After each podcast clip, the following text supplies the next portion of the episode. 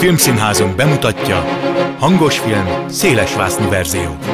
Színes szinkronizált mozimagazin a mikrofon által világosan. Kimaradt jelenetek, extrák, színész táblók hangban. Igen, úgy is lehet. Tessék! Hangos film, széles vásznú verzió. Jó napot kívánok a szerkesztő műsorvezető Tímár Ágnes köszönti Önöket. A mai adásban megpróbáljuk kitalálni, mi lehet az oka a szuperhős filmek démonizálásának, valamint szó lesz a Cirko Gejzér mozi bérleteiről is. Vágjunk bele! Filmiradó. Hírek a mozivászon túloldaláról. A vonalban Kovács Gellért filmszerész kritikus van velem. Szia! Szerbusz, üdvözlöm a kedves hallgatókat! Több témát fogunk megvizsgálni, de valójában összekapcsolódnak. Az utóbbi hetekben olyan jelentős rendezők részéről, mint akár Martin Scorsese vagy akár Ridley Scott, egészen harcias kiállásokat láttunk, például mondjuk a szuperhősös, meg képregény filmek ellen, aztán Denis Villeneuve is azt mondta, hogy igen, igen, hát neki se tetszik ez a, ez a tendencia. Kezdjük mindjárt ezzel, aztán a további kijelentéseiket, legalábbis Ridley Scottét mindenképpen megnézzük. Egyrészt mi a bajuk, tulajdonképpen úgy összességében ezekkel a típusú alkotásokkal, és miért most jutott eszükbe, hogy ez nagyon nem jó nekünk? Hát ugye az egész a Martin Scorsese-vel kezdődött, mármint ez a nagy öregek versus képregényfilmek, franchise filmek, leginkább Marvel filmek. Ugye ez az ír bemutatója környékén valahol akkor kezdett ő ilyeneket mondani. Én úgy vagyok ezzel egyébként, hogy mivel jelentős, nagyon jelentős művészekről van szó, akikre valóban érdemes figyelni, ezért hát izgalmasnak tartom az ő fókuszukat.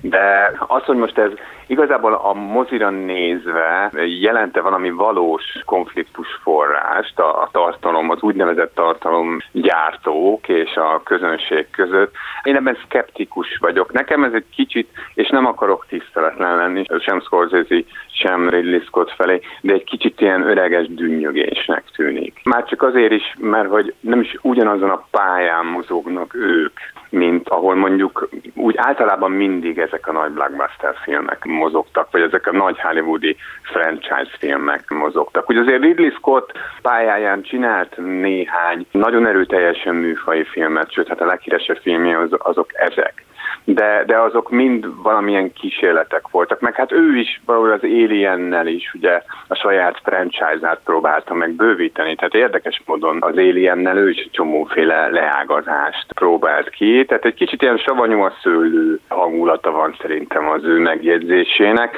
Scorsese meg egy 35 mm függő old school, igazi, klasszikus amerikai filmrendező, aki nagyon-nagyon sok pénzt fektetett abba, hogy a nagy régi, nem csak amerikai, hanem európai klasszikusokat is archiválja. Ő, ő egy igazi vezére annak, hogy a, a filmörökség abban a minőségében fönnmaradjon, ahogy mondjuk ezt az utókornak át lehet adni. És ő úgy érzi, hogy ez a sok-sok millió, százmillió, milliárd, amit ezekbe a filmekbe ölnek, a Marvel filmekbe, azok mondjuk elviszik az értékesebb, akár műfai filmek elől is a büdzsét.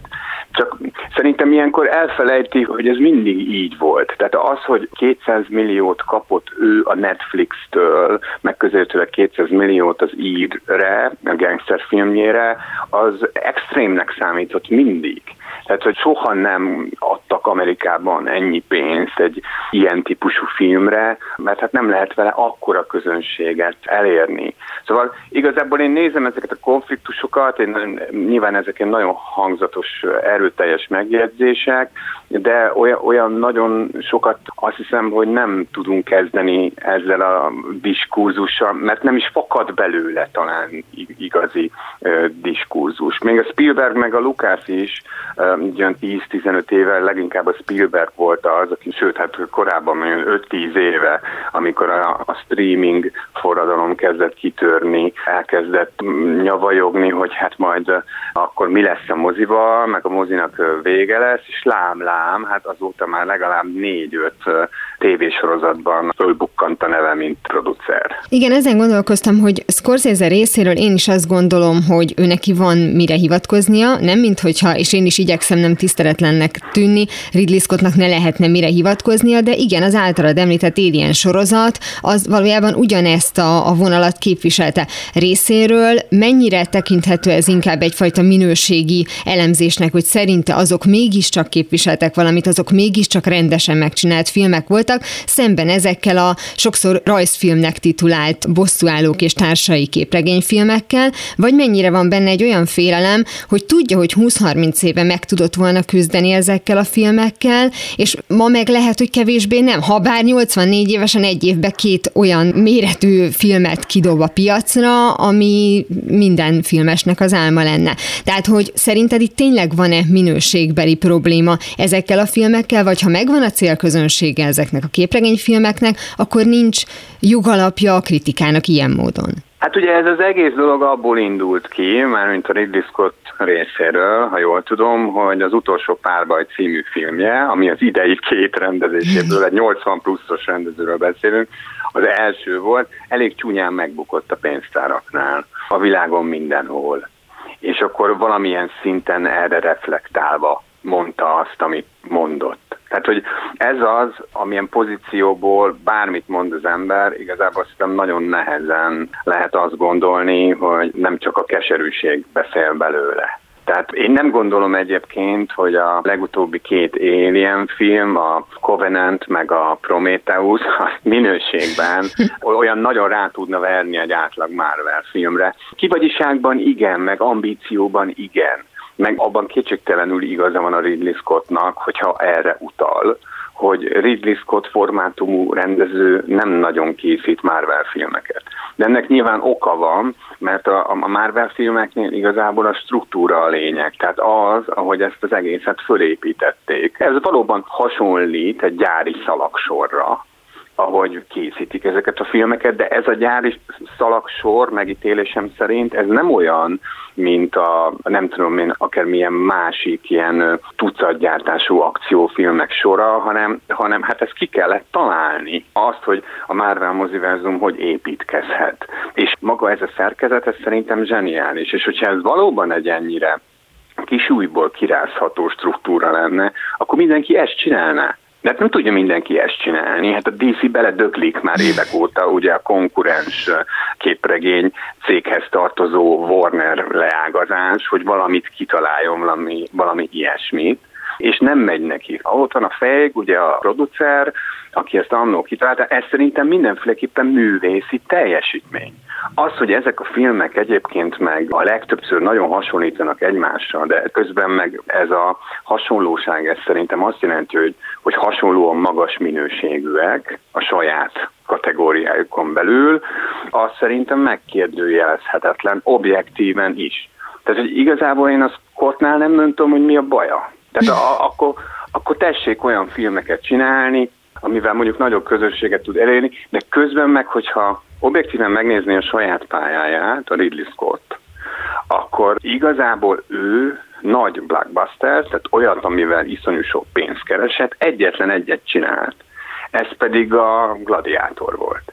Mm. És, és az is egy olyan film volt, ami senki nem tudta, hogy hogyan fog reagálni a közönség, sőt, inkább bukást vártak tőle, mert akkor éppen ezek a szandálos eposzok, ezek így nagyon nem voltak menők. Tehát ugye a 60-as években voltak ezek, 50-es, 60-as években voltak menők ezek Hollywoodban, és hát az a kvázi meglepetés siker volt. De igazából a legnagyobb filmjei, tehát mondjuk az Alien a siker volt, de az se volt olyan őrítően nagy kassza siker. A Szárnyas fejvadász például konkrétan hatalmasat bukott, és egy csomó olyan nagy lélegzetvételű filmje van, ami elhasonlt a pénztáraknál.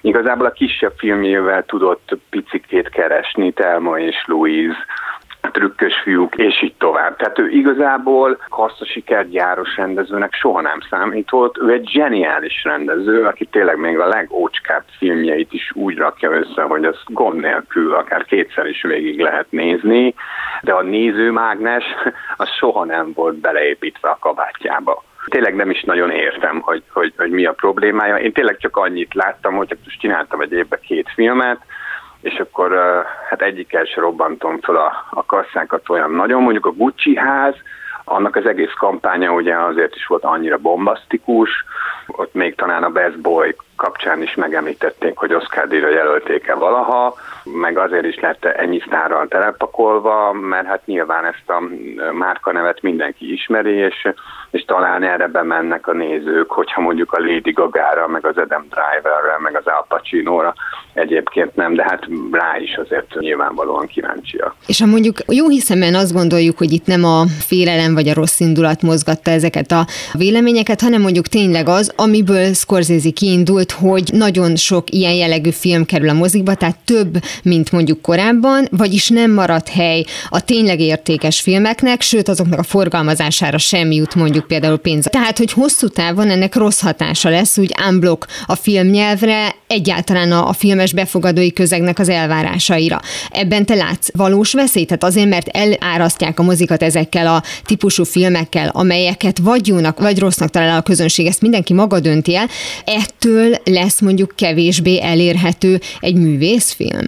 Kevésbé elérhető szerintem nem lesz, meg én ebben a dologban egyébként abszolút Jeff Goldblum pártján állok a Jurassic Parkból, hogy azt gondolom, hogy a természet utat tör. És hogy ez egyébként így van a, a filmművészetben is. Tehát akiknek most majd szerintem meg kell gondolni azt, hogy valóban akarunk-e 200, 300, 400 milliót költeni plusz a marketing költség egy filmre, abban a helyzetben, amiben most vagyunk ebben a covidos helyzetben, hogy vagy elmennek az emberek moziba, vagy nem. Vagy fölrakják streamingre, vagy nem. Azok pont azok a stúdiók, akik gyártják ezeket a filmeket, a Marvel filmeket, és a többi ilyen nagy büdzséjű látványfilmet. Mert, mert eddig bejött nekik mindig az, hogy tulajdonképpen teljesen mindegy volt, hogy mennyit költöttek rá, egy milliárd alatt meg sem állt a bevétel, és pénzüknél voltak. De ez most világosan látszik, hogy ez a dolog ez megváltozott és lehet, hogy ezen túl majd inkább ők fogják egy kicsit visszafogni magukat, de nem azért, mert hogy ne lenne rá, nem tudom én, a nézők részéről igény, hanem mert eddig elbírta a piac ezt az iszonyatos pénzköltést.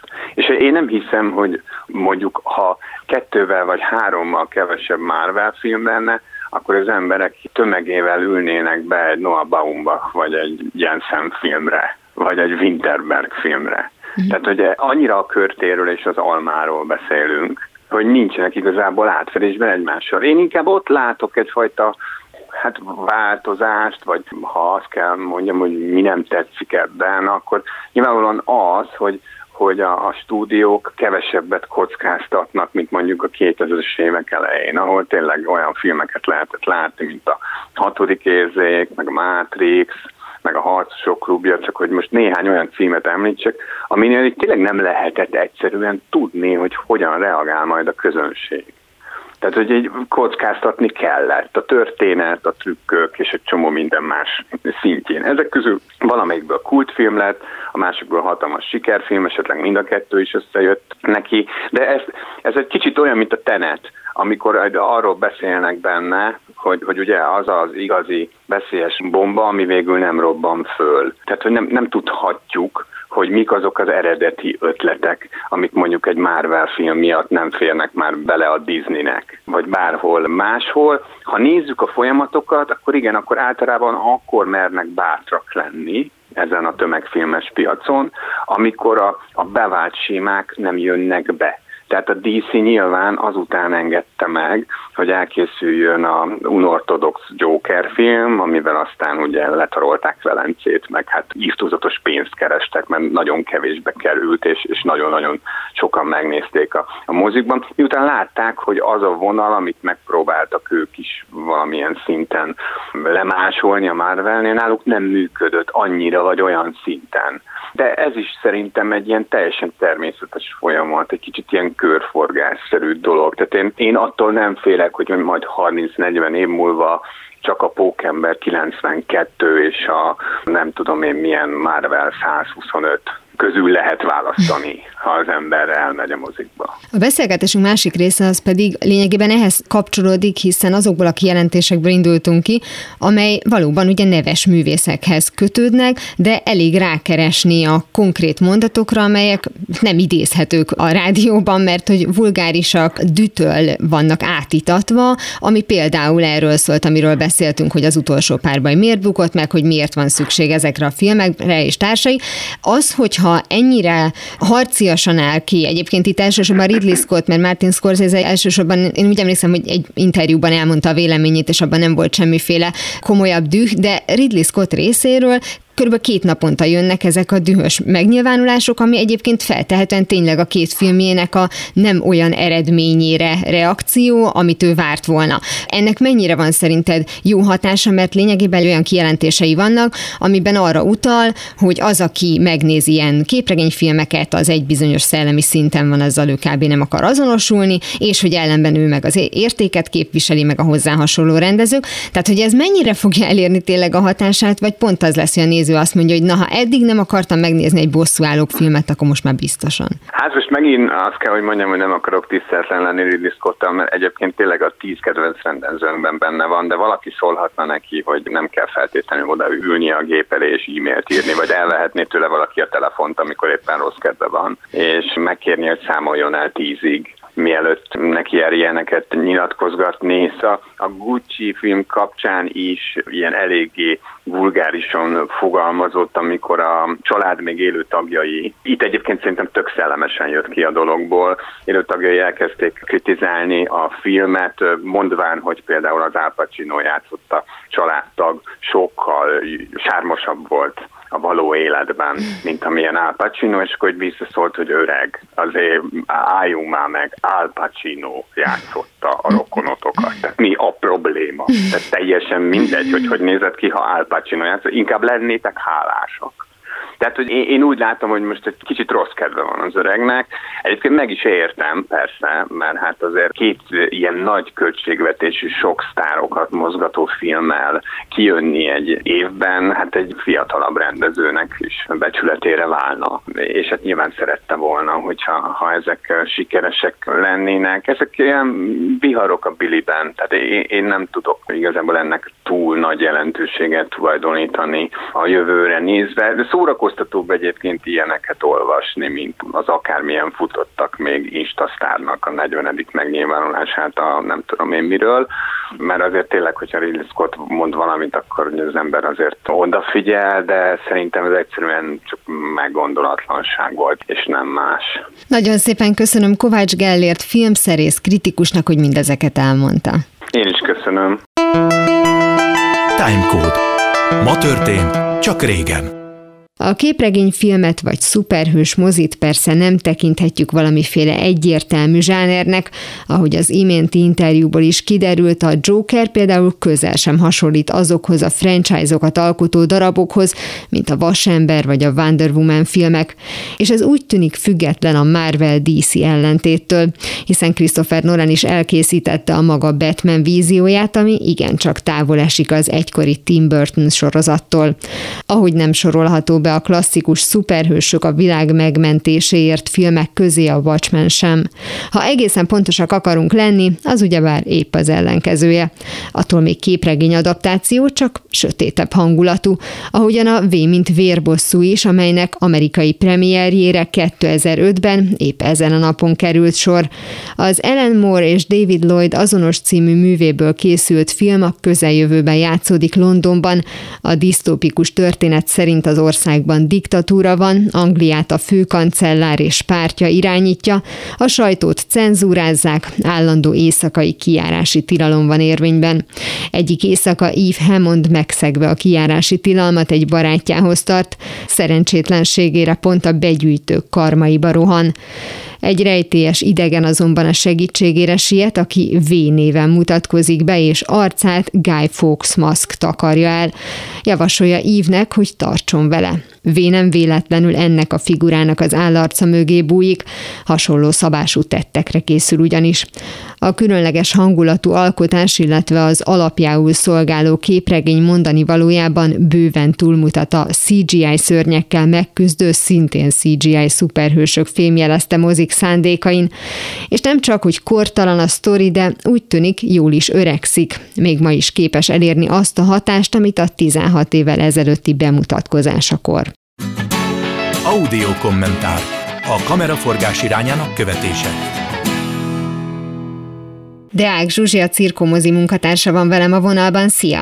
Szia, köszönöm, hogy itt lehetek. Közeledik a karácsony, bár ez nem csak karácsonykor lehet aktuális, viszont mi most olyasmiről fogunk beszélgetni, ami akár például tökéletes ajándékötlet lehet, tehát hogyha valaki bérletet vesz a cirkóba, az tulajdonképpen mire lesz jogosult, akár időintervallumban, akár a filmeket tekintve fél éves és éves bérleteink vannak, és az első használattól számítva ketyeg ez az idő, tehát ha valaki például kap egy bérletet ajándékba, elég mondjuk februárban megkezdeni, hogyha egy éves bérletről van szó, akkor a februári első felhasználástól egy évig tart az érvényessége, és bármire lehet vele jönni a Cirkogejzér moziba, korlátlan számban, akár ugyanezt a filmet többször is meg lehet nézni, illetve hogyha vannak különleges események, például fesztiválvetítések, azokra is érvényes a moziba ez a bérlet. Ugye, aki követi a cirkonak az eseményeit, az tudja, hogy a Sunshine Fesztiváltól kezdve különböző programok az év különböző szakaszaiban elő-elő fordulnak, és akkor ez azt jelenti, hogy ha valaki például most, ha már a Sunshine Fesztivált mondtam, arra szeretne elmenni, és neki éves bérlete van, akkor az bármelyik, illetve az összes filmre beülhet majd. Abszolút, és nagyon sok bérletesünk van, aki ezt ki is használja, és ez nagyon érdekes, hogy, hogy a bérleteseink tulajdonképpen egy kis közösséget alkotnak mm. már. Vannak, akik mindig a premier napon, tehát a mozi hét csütörtökén eljönnek megnézni az új filmet, és már ismerősként köszöntik egymást a mozi előterében. Amikor az én éves bérletem elkezd mondjuk ketyegni, az általa te említett példa szerint mondjuk, hogy mert én februárban kezdem el a karácsonyra kapott bérletemet beváltani, akkor én mennyire fogom ismerni a filmeket, tehát hogy most előre például hány filmet lehet már tudni? Nagyon sok bemutatóval készülünk a jövő évben is, illetve hogyha csak visszatekintünk az elmúlt időszakban, szinte minden hétre jutott új filmbemutató, egy vagy akár kettő. Illetve különleges vetítések erejéig felszoktunk venni egy-egy alkalommal is filmeket, de ez a ritkább, a normális mozi premier az az, ami nálunk általános, és valóban egy különlegesen minőségi válogatás az, amit a Cirkogejző mozi kínál a nézőknek. És milyen gyors a, a váltakozási ritmusa a filmek szempontjából, tehát hogy mennyi ideig vannak műsoron általában nálatok a filmek? Nagyon sokáig vannak műsoron, és ebből a szempontból a Cirkogejző mozi egy elég különleges mozi, hiszen a, a legtöbb mozi arról híres, hogy felveszik a filmeket, és aztán egy-két hét után tulajdonképpen kijátszák őket, és, és ugyanazt a filmet nem lehet sokáig megtalálni a műsoron. A cirkó viszont abból fakadóan, hogy három terme is van, egy nagyobb és két kisebb, abban a szerencsés helyzetben van, hogy nagyon sokáig műsoron tarthat egy-egy filmet, annak ellenére, hogy közben felveszi az új premiereket is és emiatt előfordul, hogy egy-egy filmet hónapokig, sőt volt olyan film, amit évekig is vetítettünk. Ez mindig attól függ, hogy mennyire népszerű a film, de amíg van nézője egy filmnek, addig nálunk műsoron van, illetve újra és újra műsorra kerül, és nagyon fontos része a, a cirkó politikájának az, hogy hallgatunk a közönségre, van olyan, hogy valaki ránk ír például a Facebookon, és azt mondja, hogy ő annyira sajnálja, hogy lemaradt erről és erről a filmről, nem lehetne, hogy műsorra kerüljön, és általában meghallgatjuk ezt, és, és akkor igenis műsorra tesszük a, a filmet a következő hetekben, ez azt jelenti, hogy ha valaki egy új bérletesként csöppen be a cirkó világába, akkor egész biztos, hogy a múltbeli bemutatókból is kedvére válogathat. És akkor persze még ott van a Sunshine Fesztivál is, amit már említettél, ami a nagy nyári újranézős fesztiválunk, és tényleg akkor akár 60-70 filmet is be lehet pótolni egyszerre, hogyha az embernek van erre ennyi ideje. Mi nagyon hiszünk egyébként a nézőkkel való közvetlen kommunikációban, és igazából nagyon jól is esik és megtisztel minket, hogy a nézők ilyen ilyen partnernek kezelnek minket, hogy kérik, hogy egyes filmek kerüljenek újra műsorra. Mondtad, hogy sokszor tapasztaljátok azt, hogy akár egy egész kis közösség alakul ezeknél a vetítéseknél. Ennek feltehetően az az oka, hogy az azonos típusú filmek, azonos típusú nézőket vonzanak, vagy mondjuk az azonos érdeklődési körű nézőket vonzák, ami azt is jelenti, hogy viszonylag behatárolható, hogy mi az a, az értékrend, mi az a stílus, amit a cirkó képvisel, ezt össze lehet szerinted valamennyire foglalni, hogy mi az, amivel leginkább, mik azok az értékek, amivel azonosítani szeretnétek magatokat? A cirkó annak idején egy emberi jogi filmekre specializálódó szervezet volt, és ez azóta kibővült abba az irányba, hogy most már szerzői filmeket is vetítünk, fesztiváldíjas alkotásokat lehet nagyon gyakran megtalálni a cirkóban, és bejöttek a mozi válogatásába a minőségi szórakoztató filmek is, ami azt jelenti, hogy főként európai, de éppenséggel latin-amerikai díjjátékok is megtalálhatók voltak a mozi kínálatában az utóbbi években de nagyon fontosnak tartjuk, hogy egyfajta művészi minőség az, az alapvető legyen, tehát semmiképpen ne legyenek kínos filmek a, a műsorunkon,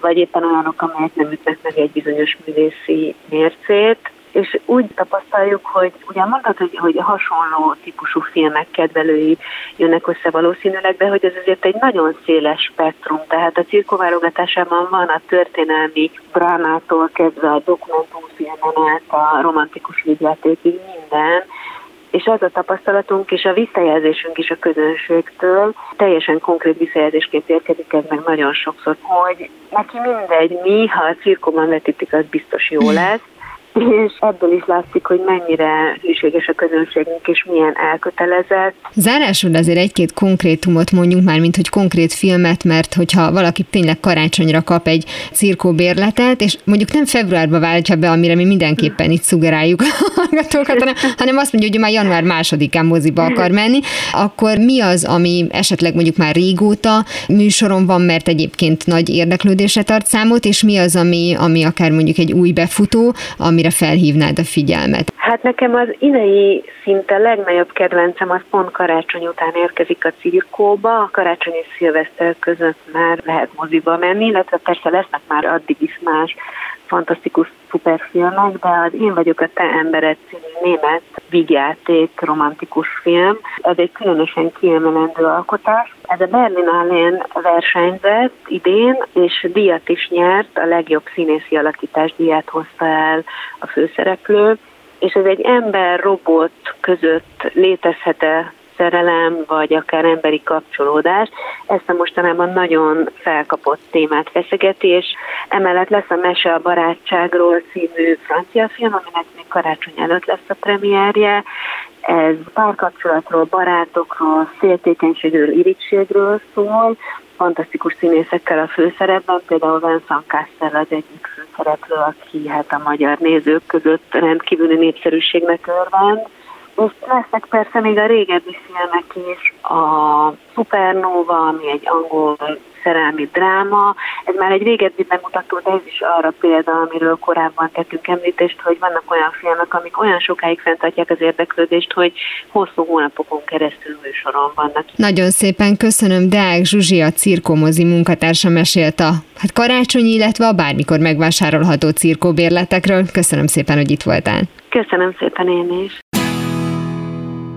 Ez volt már a hangos film széles vásznú verzió. Legközelebb ismét szombaton délután fél kettőtől várom önöket. Természetesen a korábbi adásokat, ahogy a mait is hamarosan megtalálják archívumunkban, valamint podcastként. Kövessenek minket a Facebookon, és ha még nem tették, iratkozzanak fel YouTube csatornánkra. Köszönöm a figyelmüket, a szerkesztő műsorvezetőt Tímár Ágnest hallották. Viszont hallásra! Hangos film, széles vásznú verzió.